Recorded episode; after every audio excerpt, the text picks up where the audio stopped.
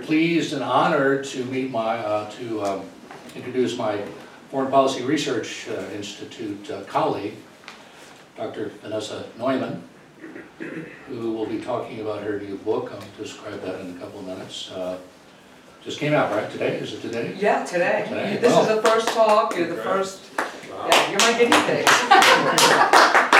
Yeah, perfect Thank timing, you. okay. But. But Vanessa is, uh, focuses on political risk in the Americas, a consultant, does a number of different things. Uh, She does so much, I can't really cover it all, but she does a lot of consulting in political, economic, counterterrorism across the, uh, the Americas. She's the founder and owner of Asymmetrica, an anti-illicit, illicit trade and uh, government affairs uh, consultancy that is part of the research network for the UN Security Council's Counterterrorism Executive Directorate. Uh, She is a native of Venezuela, knows a little bit about Venezuela. As a matter of fact, the plan here, if she can find the time, she is a very busy uh, woman, uh, to have her teach a couple of courses here at IWP on Latin America. That's my, my plan. But, uh, you know, as I say. Uh, She has her PhD from uh, Columbia University in theories of justice. Um, She uh, is, as I say, a consultant in a number of areas, and one of the things she does, is she's a reviewer for the uh, US Army's uh, teaching text for counterinsurgency in uh, in Colombia. Colombia, Colombia as opposed to Columbia. Colombia. And as I say, she is the author of uh, Blood Profits, How American Consumers Unwittingly Fund Terrorists, which came out today, so please join me in welcoming Dr. Neumann. I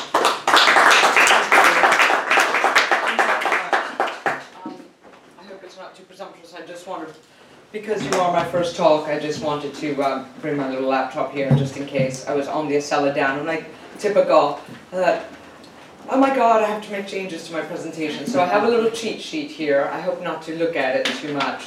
The idea of the presentation is, um, it's supposed to be sort of somewhat personal, partly because um, the book is, is quite personal. So it's personal and professional. It's sort of a, a, a professional autobiography uh, that covers um, how I, what I do, how I started doing it uh, in 2009, and um, up until sort of, I guess, early 2017.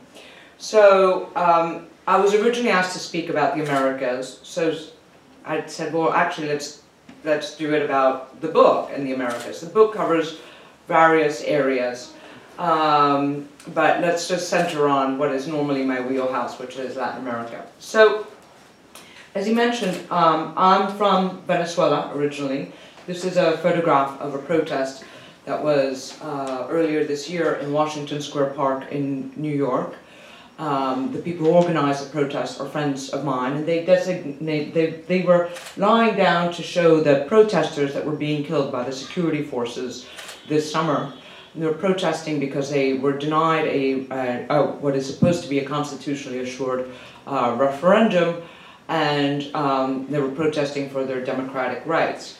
So Venezuela is in, is in free fall, and this the book is bracketed with how illicit trade uh, funds bad guys, all sorts of different bad guys, all over the place. But I started really, as I say in the opening chapter of the book, out of love and anger, right? So love of two countries, both the United States and Venezuela, which when I was a child were very friendly and we were allied. Uh, so much so, you know, we were always close to the uh, American ambassador and was go celebrate Fourth of July at the American embassy and all of these other things. And then all of a sudden there was a sea change, partly because of corruption and inequality.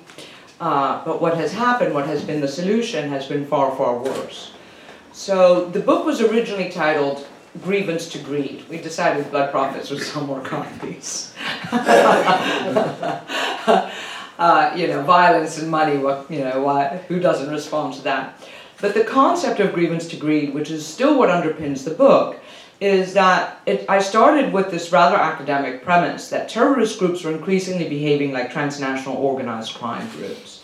So they start with this story of why they're angry, what their grievance is, what they want to redress, how they want to flip the government, etc. Um, and then they get, in order to fund their operations, they get into more and more into organized, transnational organized crime. This was a controversial assertion a few years ago because the thinking was terrorist groups, they're just, you know, a terrorist attack is, is cheap. It's like, you know, 10 grand, you can, you know, or hey, rent a car. Uh, you can have a, a, a decent terrorist attack. Um, and uh, and you don't want to keep the infrastructure being caught. That you have sort of a larger infrastructure for for organized crime, and then the idea is that organized crime groups they just want to they want to do business. They want to stay in business. They don't want to deal with all of that nonsense of terrorists because that brings that rains down a whole other level of uh, you know counterterrorism intelligence operations, which is no joke. So the idea is that actually, and I lay out very clearly in the book why this is really no longer the case, why they are increasingly colluding. Um, and then I show it in action, how I traveled around the world and well, around the world, around certain parts of the world, not the entire world, um, and saw how you, in tracing whether it was the traffic in narcotics or uh, pharmaceuticals or um, um, cigarettes and other things like that, that we you know quickly came up with. Oh my God! Holy cow! This is you know there's ISIS, there's Al Shabaab, there's Hezbollah, all benefiting, and we would see how uh, what started with sometimes just overproduction of a consumer good was using an organized crime group to smuggle it across the border, and then everybody would take a cut of money, and we would see that people even that were enemies on different sides of a war zone were all profiting along along the along the way. So that was the idea of grievance to greed. The other idea of grievance to greed originally was that and this is also reverberates in the book is that people will then support a charismatic leader whether it's a Hassan Nasrallah or an Hugo Chavez or uh, because they're angry about something. And I'm not saying that they're wrong to be angry about it. For instance, in pre-Chavez Venezuela, because I want to, you know, stick to the what I actually lived through in 3D color, you know, is uh, is there was inequality and there was corruption and there was political marginalization. So they throw their hat their hat into the ring, you know, behind this charismatic leader who says, "I." will be your liberator. I am your defender. And what they are actually doing is manipulating your emotions uh, in order to get themselves into power and then basically then take over um, take over in, in the case of Venezuela all the means of production so that we ended up with um, with uh, this situation today. So what had happened for instance, let me give you the sort of the case studies now. So what has happened in Venezuela, for instance, a lot of the people who are now sanctioned uh, was Tarek El Aissami, who's I, my nickname for him is Hezi Boy, um, uh, was um, Hezi Boy. He's he sort of grew up in a border region, and you see this in other parts of the world, in a border region where he was descended from uh, Syrian family and they still have very strong Syrian family networks today into Syria, okay? Uh, cousins and uh, that extend even into the Assad family. Uh, and a lot of the drug trafficking that they're doing is with uh, benefits both Hez- Hezbollah and the Mexican cartels. However, he grew up, and a lot of the people in his group grew up in the border region between Venezuela and Colombia, where you have a lot of people who have dual citizenship and consider trafficking across the border almost their right. Uh, and they it became sort of this very um, toxic brew. Uh, and they, when they have the alliances with this Marxist group, this Marxist ideology, the FARC and the ELN, and they want to overthrow the government based in, in Colombia, uh, based with this, uh, mixed with this insurgent ideology and trafficking through money. Of course, what has happened since then is that, you know, the irony is the the people in Chavez's ilk were actually originally formed, were like special forces, really, whose job was to hold back the Cubans. Um, and we had Venezuela had its own Bay of Pigs incident. Um, so now, when they seized power, they do quite the opposite. They brought all of that drug trafficking, all of that ideology, and all of those ties right in through the presidential palace. And one of the things, there's me crying at the protest. Uh, one of the things that the country is in free fall, and lots of other people were crying too, was um, is that one of the things that's stunning is, and the nexus with corruption is that none of this could happen if you didn't have uh, uh, corrupt leaders at the very top to enable it. I was I sat for four years on the uh, task force on countering illicit trade of the OECD. And, you know, la- my last year on it, they had this integrity week, and they said, Oh, Dr. Neumann, what is the link between corruption and illicit trade? I said, Simple. We've never had a case of illicit trade ever that didn't involve corruption. Not one. Um, and whether it was, you know, Somalia, Iraq, Bulgaria, Venezuela, Colombia, Guatemala, Panama, all of these places are covered in the book. And what is, one of the things that's very interesting to me is that uh, one of the problems with illicit trade and corruption and what makes the system start to collapse at the end of it is the asymmetry. I have a thing about asymmetry, given the name of my company, right? Um, there's the asymmetry between those who benefit and those who pay the cost. So once the system becomes very institutionalized, that you have this, um, you know, everybody's well, you know, it's it's just just give me a little payoff here and a little payoff there, and everybody takes. Like nobody, when you're engaged in corruption, it doesn't hurt anybody, really. You know, that's that's the idea. Who's gonna know? It's just a little bit. It's billions of dollars. It's not. The problem is, it benefits a very small group, and the people who pay the cost is basically everyone. But by the time they feel the pain of the cost, the 30 million people of the country, you know, they've got no food supply, the roads are falling apart, they've got no healthcare system, you know, they can't pay, in the case of Venezuela, Russia and China, because all the money has disappeared. Um, and then those are the people who bear the cost, while an elite sort of benefited. So that's one of the things we see over and over again. So what happened is I got involved in this because I was angry, as I say in the book. I was angry about what I saw happening to the country of my birth and how it suddenly became an enemy of my other country, which is the United States. And I wanted to understand that, that, that dynamic. So I started doing some research for a think tank called the IISS, the International Institute of Strategic Studies, which is stronger in England than, than it is here. And I, um, and I, I, I think I kind of blagged my way, as the Brits would say, into it and said, um, "Oh yeah, sure, I know all about that," you know, um, and uh, started doing research on Colombian security.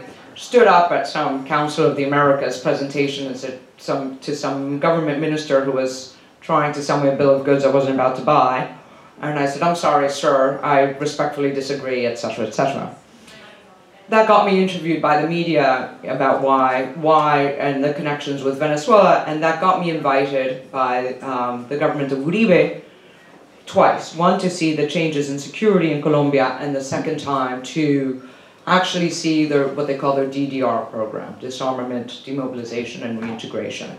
Which at that time was what they're now what's what they're trying to do with the FARC, and at the time it was just the paramilitaries, right, under the Justice and Peace Law, the Justicia y Paz. So Paz was originally, the original form, oh, without getting too technical, DDR is something called reinsertion, which is like throw down your weapons, go home. Uh, reintegration is a little bit meatier, more expensive, you know, you do all this psychosocial stuff. But I got to really spend time in the field and see the effects of what had happened, right? And what was the different levels of complicity of how this country basically remained at civil war, had the longest running conflict in the hemisphere, I think one of the longest, possibly the longest running conflict in the world, I believe, if not the second, and uh, how it was basically funded by drugs. And drug trafficking done by a liberation group, right, the FARC, who has this Marxist ideology that wanted land reform. So how did it all come together? And the way it came together was nobody's hands were clean, right? So they had, when I interviewed, you would interview these villagers, and the villagers had suffered everything. I mean, they suffered the invasion by the FARC, killed a few of their relatives.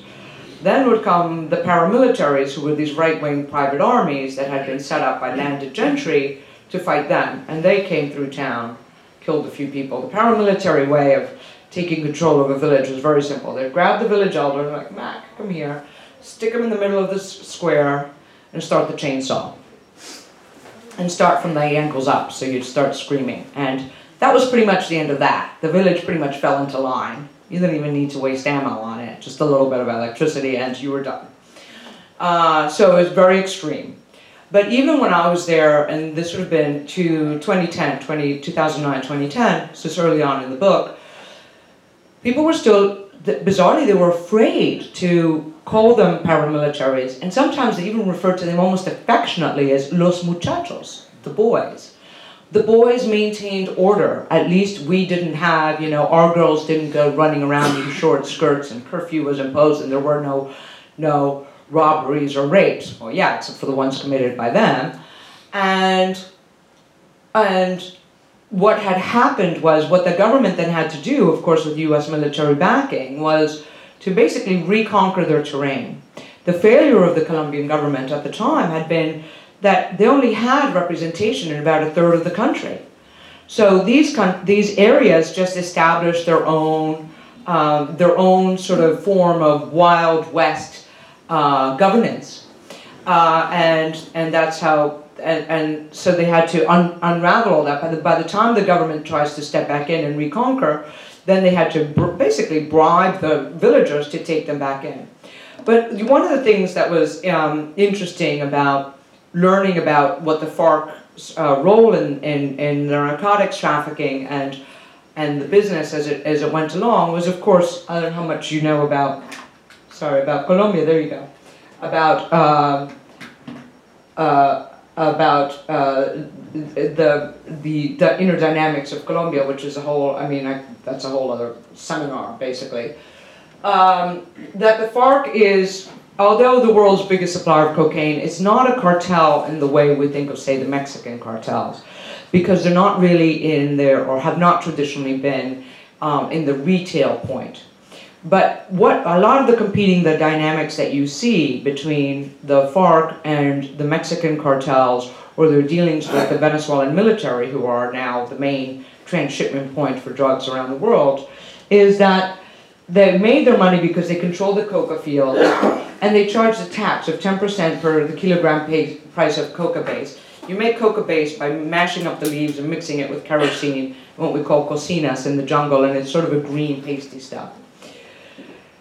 They would, a lot of the competition that you see is that they try to get into midstream control of the, of the supply chain. And always, well, and this sounds like a strange thing to discuss, but so much of my work is about analyzing the supply chain, where the money is, who are the players, and how do they compete and interact, is with the Bacrim, with the bandas criminales, who are the, the, the DDR sort of um, uh, paramilitaries. So they're constantly trying to get it across the border. Because if instead of handing it over to the transnational criminal organization, if they themselves can get it across the border to Ecuador or, or Venezuela or Panama, and drop it off there, they triple their profits. So eh, when you look at where they're moving and who they're competing with, it's all about the money. Um, however, what's interesting is that narcotics today is still about only 25 to 50 percent of their income. So when President Uribe went to the UN and said, and that's me with it, I'm smiling because they kept me safe. he was like, why are you smiling at the soldiers? I'm like, because my life depended upon them. I'm a civilian, and yeah, I was grateful. So um, that's us in Bogota, and those are, um, well, that's Bogota. I mean, we had been in the jungle for about 10 days prior to, to when that photo was taken, and I was especially grateful then. Um, but yeah, they're the counter-terrorist uh, special forces. And uh, and they um, but one of the things that you that we see a lot is that you know when Uribe said there's and there's a chapter in my book called The Little Fun, which talks about the utter devastation of two generations of people. You know, I would see the children whose legs had been blown off by landmines. And there'd be a cocktail hour after this talk, worry. yeah, I'm like the cheery one everybody avoids. Anyway, um, the uh, who, who knew had stepped on landmines that had been placed by the FARC to protect the coca fields, um, and they. Um, you know, Uribe then stood up and said, you know, you guys snorting cocaine in New York City are the ones who have kept my country at war. Well, possibly, but there's all, they're also into so many other things, including kidnapping, a war tax. I've spoken with a lot of FARC guys, which is very interesting when you fill out your government forms. They're like, do you know any members of foreign terrorist groups? I'm like, yep. Uh, do you correspond with them? Yes, regularly, actually. Um, always makes for a bit of fun. Um, a little explaining to do, but they uh, they they they talk about. Um, uh, so one of the things that the those terrorist groups or the Chavistas, for instance, you know, benefit from is anger. This is a, a slum in Medellin, but we have exactly the same slums in Caracas, Venezuela. So it's that that inequality and that desperation, and they they paint themselves in some sort of Robin Hood way. And this, these slums of Medellin are the ones that also protected Pablo Escobar. They viewed him as a Robin Hood hero. Um, and uh, that's, that was his stronghold, and that's where he set up a zoo, and he paid them all, and he, they viewed him as, as a stick it to the government, because the government had sort of stuck it to them, right? Um, and despite the fact that he was an utter thug, responsible for hundreds of deaths, or thousands, even thousands of deaths, and blown up airliners, they still, these people still supported him, and they also support other groups like uh, like the socialists in Venezuela, the Chavistas. Um, so they that's the grievance to greed paradigm is they go to support a guy who they feel is going to stick it to the man, stick it to the system in favor of them, but in, in reality, they actually don't care any more about them than uh, than the government that sort of abandoned them. So one of the things we really need to do if we want to battle illicit trade is to well, try and end corruption, like yeah, easy one, um, and try and end some sort of demagoguery. So insofar as the point of the book is to make two, two, two points really to the consumer. One is understand the consequences of what you do, of what you consume, um, and then also uh, understand, uh, don't be fooled by sort of demagoguery. So that's the Venezuela, Colombia, which is the start. Panama. Panama was very uh, interesting. So um, there's also the section in the book about Lebanon, and I went from Venezuela, Colombia to Lebanon to find out what was their relationship with with uh, Hezbollah. And my plan was, I'll just go with a notebook. I'll meet some Hezbollah guys and I'll ask them what's going on. Uh, you'd be surprised how effective that is, actually, um, especially as a woman. You know, they kind of don't. I think they don't really think you're either that smart or that effective or whatever. Um, so I got this. So I had done some research in Panama, and sorry, in Lebanon, that had gotten me noticed and had sort of put me on the map of speaking at, at U.S. Um, uh, U.S. government and U.K. government sort of open meetings on counterterrorism and counterterrorist finance and and got me wargaming and stuff like that. So that was really sort of the turning point of my career in 20, in, that was around 2012. and then after I sort of like been around and give, given talks in London and New York and Paris and, and DC about, about that, I get an email from somebody who says, hey Vanessa, um, there's this guy who wants, he wants to, from a think tank in the Gulf, uh, uh, wants to hire someone to do some research on uh, illicit trade and funding terrorist groups in Panama. I go, terrorist groups in Panama? What do you, what? Um, they said, yeah, yeah, they're convinced that they were at this, well, at that point they didn't call it terrorist groups, they said Muslim Brotherhood or whatever. They had a particular bee in their bonnet about that. And I thought, sure, how many years of research, what are you going to pay me? And, you know, um, anyway, so, and I was fascinated by it because, of course, it's on the border with, uh, you know, with um, with Colombia, and at one time, Venezuela, Colombia, and Panama had all been one country, as well as part of uh, Ecuador. And it's a well-known tax haven and therefore money laundering center enabled by their banking privacy and secrecy. And I get there, um, and once again, I said, well, I'll, I'll arrive and I have an abaya and I'll just find out some research, uh, find out where to, where to talk to. And the, the minute I arrive, I talk to, how do I put it, a couple of people who really knew their way around counterterrorism and had been there for a while. And uh, both locals and not locals.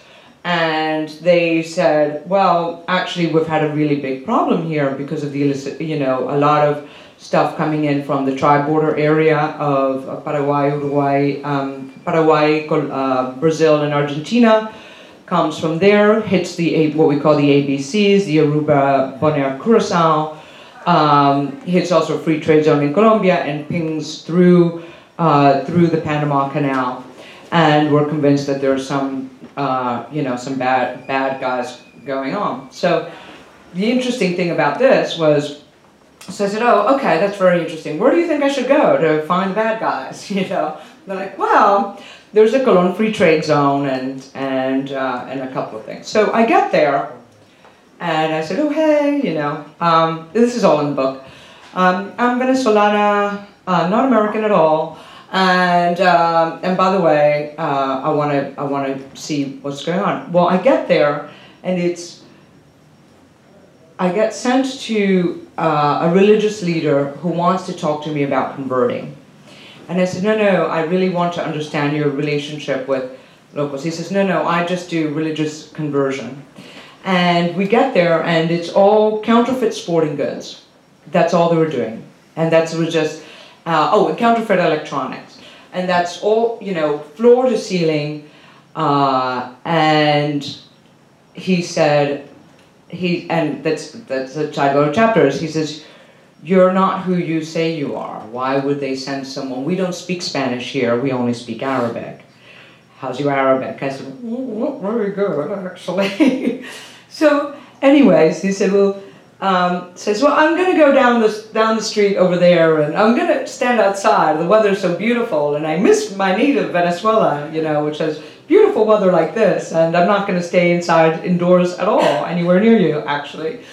Um, and I skedaddled out of there and got on the next flight out. I phoned some people. They said, "Look, this is not. This is. These are bad news. This is probably not Muslim Brotherhood. This is probably Hezbollah um, links. Um, go, come home." So um, the interesting is about that particular chapter is uh, I got an email today from our colleague at FPRI who says that late at night, last night, I don't know how late it could have been because the book was just released today, a lawyer for a guy I referred to in my book, which is Nidal Waked, uh, called to complain that he's in my book. And she's a lawyer for a money launderer for you know various drug cartels, and the money launderer is based in Panama. So I was a little sick to my stomach before I gave this talk. Um, and uh, and so I quickly said, well, I, the manuscript has been vetted by lawyers, and they said, well, they wanted to know how to how to reach you, and I'm like, no, no, no, no, Just, no, no, info at asymmetrica.net. That's how they can reach me or someone who works for me or whatever, and that was that was that. But the interesting is there. So in that particular case, um, oh, the Nidal who's referred to in the book, and whose lawyer emailed this morning or last night, um, there's not much they can do because he's sanctioned. It was reported by the BBC. I'm not saying anything that's not already in the public forum, but obviously they're afraid that a book will make it more in the public forum, right, than just the BBC news story. So that would be the concern.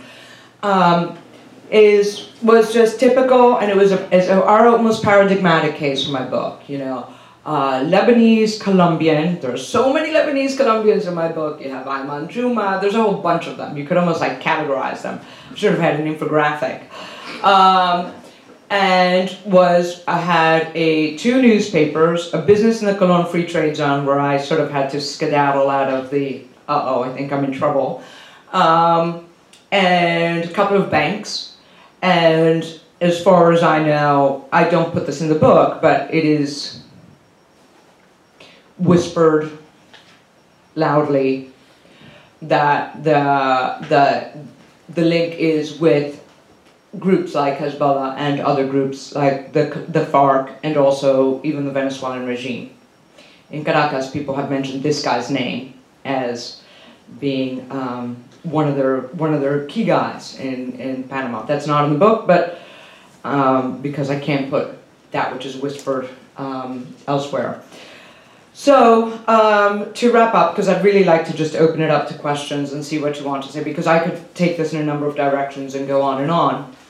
The, you know, there's one of the things that I, uh, and we can talk about, um, uh, uh, in Central America, it's been a lot about sort of narcotics and money laundering.